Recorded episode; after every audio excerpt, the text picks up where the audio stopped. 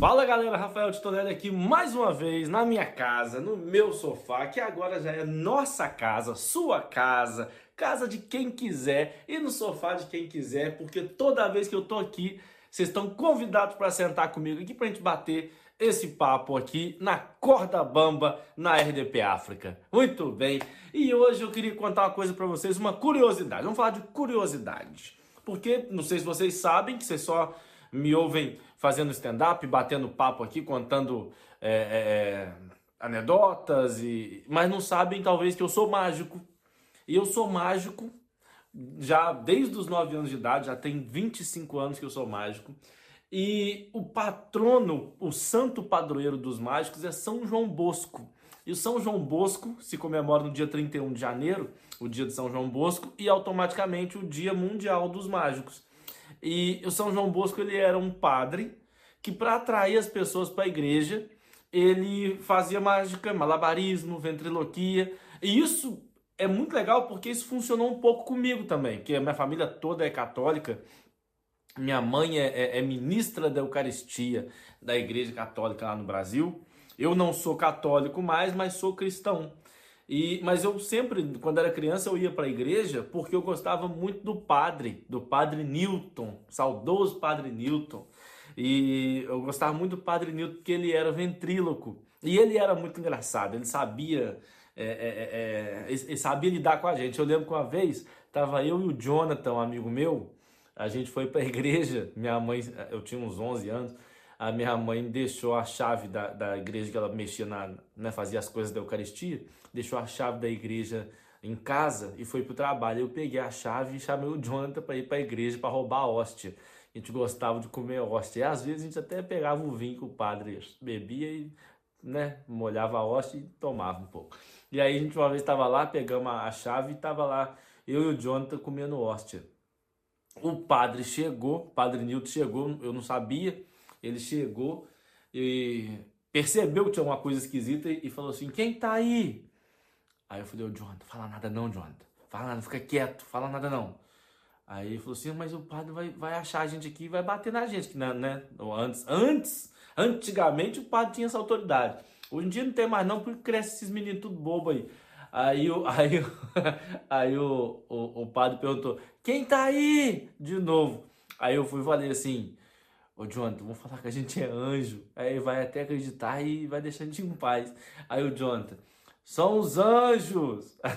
Aí o padre falou assim: Ah, vocês são os anjos que estão aí? Então vou para eu ver se é anjo mesmo. Eu gritei assim: Não, a gente é filhote ainda. Era muito legal. E ele tinha, quando eu, aí quando eu tinha uns 14 anos, né? Tava na idade já de começar a descobrir outras coisas da vida. E aí eu tava passeando com o padre Nilton lá no sítio do meu pai. Meu pai tem um sítio que a gente fala é quinta. Lá no, na quinta do meu pai. Aí, e o padre Nilton, ele é ventríloco. Igual eu falei, não sei se eu falei, ele é ventríloco, também gostava de fazer mágica com cartas, magia com cartas. E aí a gente andando e, e o padre Nilton é, é, falando com os animais. Naquela época eu achava que ele falava com os animais, que era o doutor Dolittle da Igreja Católica. E aí ele passava falava assim, ô seu cachorro, com cachorro, né? Com cão, tudo bem? E fazia, tudo bom, sem mexer a boca. E eu não sabia, até que passou por uma cabritinha, e aí eu falei assim, ô padre, não pergunta nada pra ela não, porque ela é muito mentirosa. não sei se vocês pegaram a referência. Olha, um beijo para vocês, vejo vocês semana que vem na Corda Bamba. Bom dia, Senhor Ministro. Seja bem-vindo ao estúdio. Ah, eu que agradeço o convite. Bom dia, bom dia. É sempre um prazer estar aqui para poder ah, esclarecer a opinião pública. Vamos direto ao assunto, Senhor Ministro. Queria, queria que nos falasse sobre sucessivas anulação dos anos letivos nas escolas públicas. Pois é, mas é sempre a mesma coisa. Por que estão a falar de de, de, só das escolas públicas? Por que não falam do lado positivo das escolas privadas? Das escolas privadas, o, o, o, os anos letivos têm chegado ao fim sem problema, mas preferem falar das escolas privadas, das escolas públicas. Até parece que, epá, isso parece calúnia, má fé, querem destruir a minha reputação. Pá. Até parece que estão aqui ao serviço da oposição. Pá. Senhor Ministro, desculpe lá, eu sou jornalista, estou a fazer simplesmente o meu trabalho. Vamos à entrevista. Uh, qual é o seu plano, Sr. Ministro, para acabar com, com essas interrupções nas escolas públicas? Pá, eu tenho um projeto, é claro que isso é um assunto que me preocupa, obviamente, mas eu tenho um projeto, esse projeto vai para o Conselho de Ministros na próxima semana e vai acabar com essa problemática. Que projetos são esses? Esse projeto consiste na privatização de todas as escolas públicas. Senhor Ministro, os alunos não têm como, não terão como pagar as propinas nas escolas privadas. Mas não é os alunos que pagam, que pagam as propinas na, na, na escola. Quem paga as propinas são os carregados de educação e os pais. Mesmo assim, alguns pais não terão como pagar essas propinas. Obviamente, eu sei disso. Claro que eu pensei nisso. A minha cabeça pensadora pensou numa solução para essas coisas também. Que solução são esses? Iremos atribuir uma bolsa de estudo a todos esses alunos. Senhor Ministro, o governo não tem condições para pagar salários aos professores, tendo em conta as reivindicações passadas durante muito tempo. Como é que o governo vai atribuir bolsa de estudo aos alunos? Epá, calma aí. Eu sei que não. Pá, eu sei que há aquela reivindicação do aumento do salário, eu sei disso tudo não há dinheiro, mas eu tenho uma solução para isso. Onde é que o governo vai arranjar o dinheiro para, para cobrir tudo isso? Para já iremos diminuir os salários dos pais dos alunos. Também iremos fazer corte na corrupção.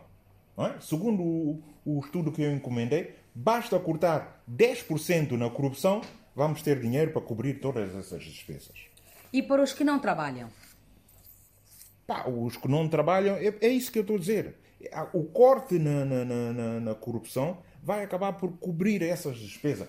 10% do, do, do corte de, de, corrupção vai, vai cobrir todas essas despesas. Acabar com a corrupção? Será que isso é possível? Calma aí, jornalista, não, assim vai me meter mal com, com os meus comparsas do governo. Eu não disse acabar com a corrupção, eu disse diminuir, eu disse só 10%, só vamos acabar com 10%. O resto, ah, o pessoal tem família, o pessoal tem, tem projeto, o pessoal tem que, claro, né, já sabe, né? Não, não me meta na, na, na, com, com os meus comparsas, né? Não, eu disse só vamos acabar com 10%, só 10%. É sério isso? É lógico. Viva, muito bom dia, sejam bem-vindos a mais uma semana, uma semana do Corda Bamba. Isto é muito importante. A semana começou muito agitada nos Estados Unidos, agrediram-se os outros, deram-se chapadas. Hum, mas quem somos nós para falar desse assunto? Isso é um assunto dele lá na, na, nas Américas e tal, né? Nós aqui em Moçambique temos os nossos assuntos, os mambas, por exemplo. a seleção nacional de futebol que sempre sempre nos deu essa alegria triste de perder toda hora perder voltou mais uma vez a perder. E neste momento vos falo daqui de Moçambique Helder Merembe olha é, eu esta semana venho falar de fé. A fé é certeza.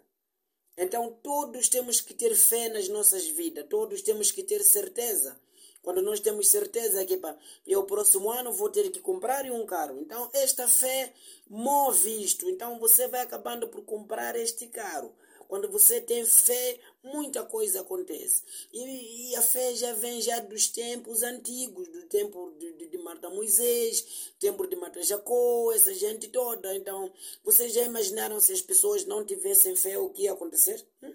Moisés, por exemplo, no tempo dele, saiu da casa dos seus pais, foi para lá, para o Egito, para ir libertar o povo, porque Deus falou para Moisés: Moisés, vai para o Egito, liberta o povo. E Moisés teve essa fé, teve essa certeza. Foi para o Egito, tirou o povo, chegou lá, Moisés falou com o povo, o povo estava a sofrer. Chamou mesmo, vamos embora, vamos ter que fugir, eh, vamos para uma terra prometida, porque lá leite, mel pão, essas coisas todas que aqui vocês no Egito não têm. Vocês estão a sofrer.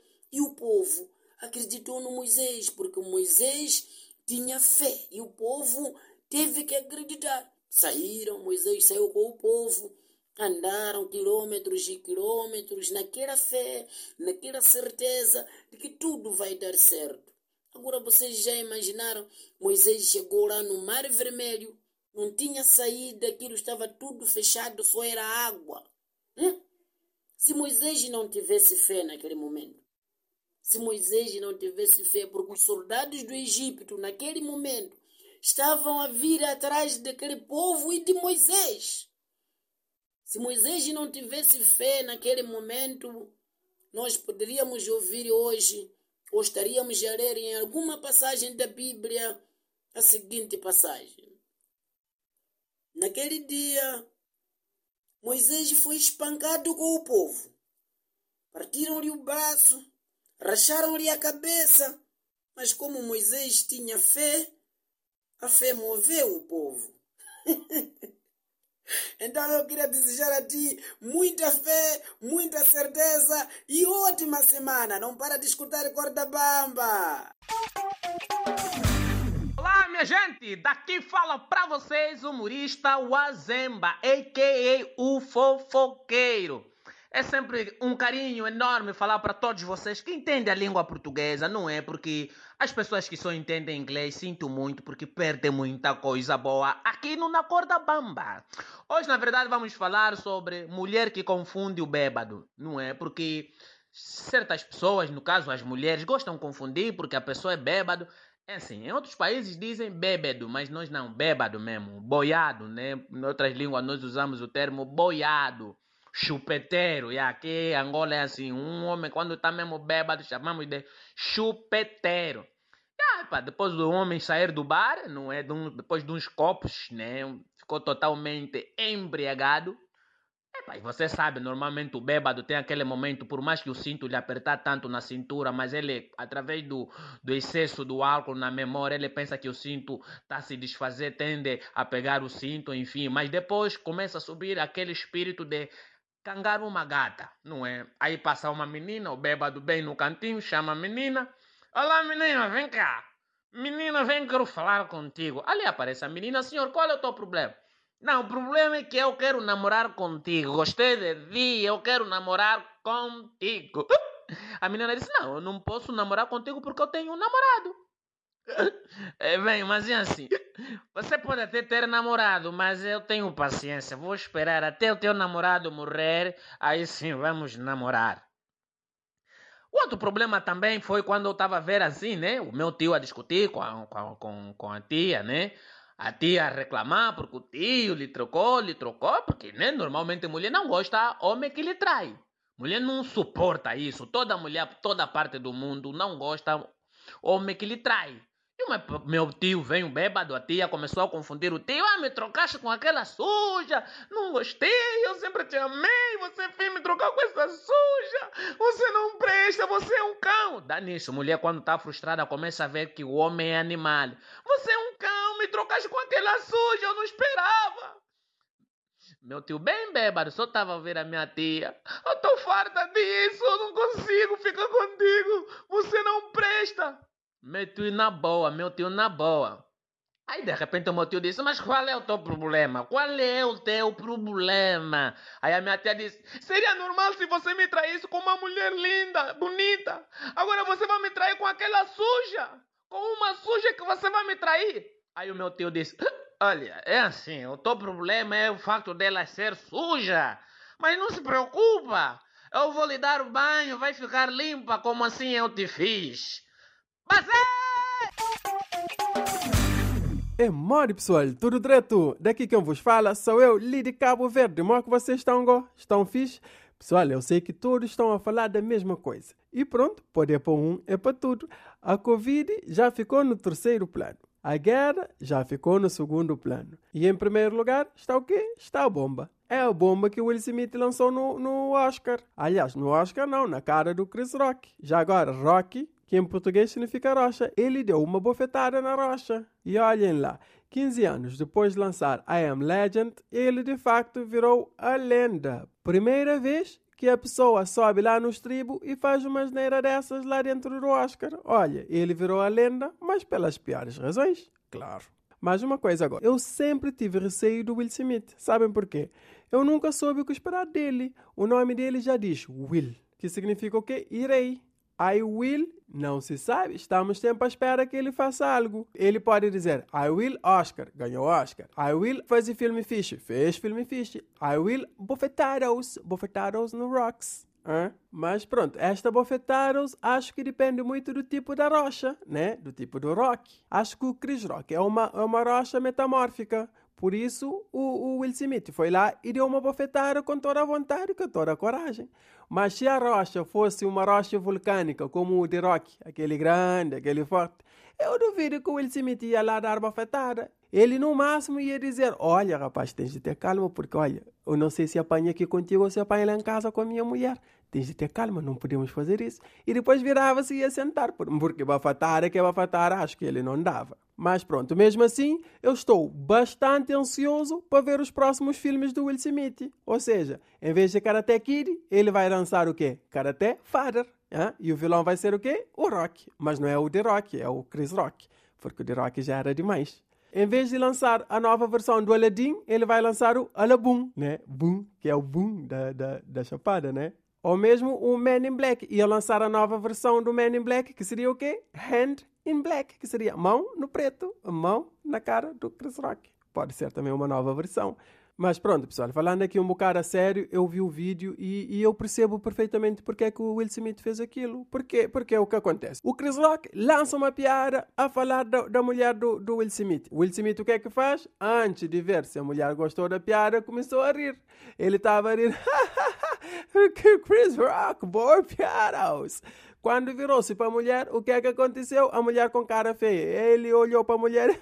oh, oh, oh, oh. Mas uma coisa é certa: o humorista tem um trabalho muito complicado. É difícil acertar a piada logo a primeira e pronto. As piadas por vezes não, não caem muito bem, mas lá no fundo o objetivo é, é o único: é fazer as pessoas rirem, nunca ficar triste ou chateado. Mas pronto, infelizmente por vezes acontece isso. Olha, eu vou fazer aqui uma piada com o mesmo tema que o Chris Rock só para verem. estou a brincar, não vou fazer porque eu estou careca de saber que uma bofetada dói. Bom, pessoal, fiquem bem. Um abraço!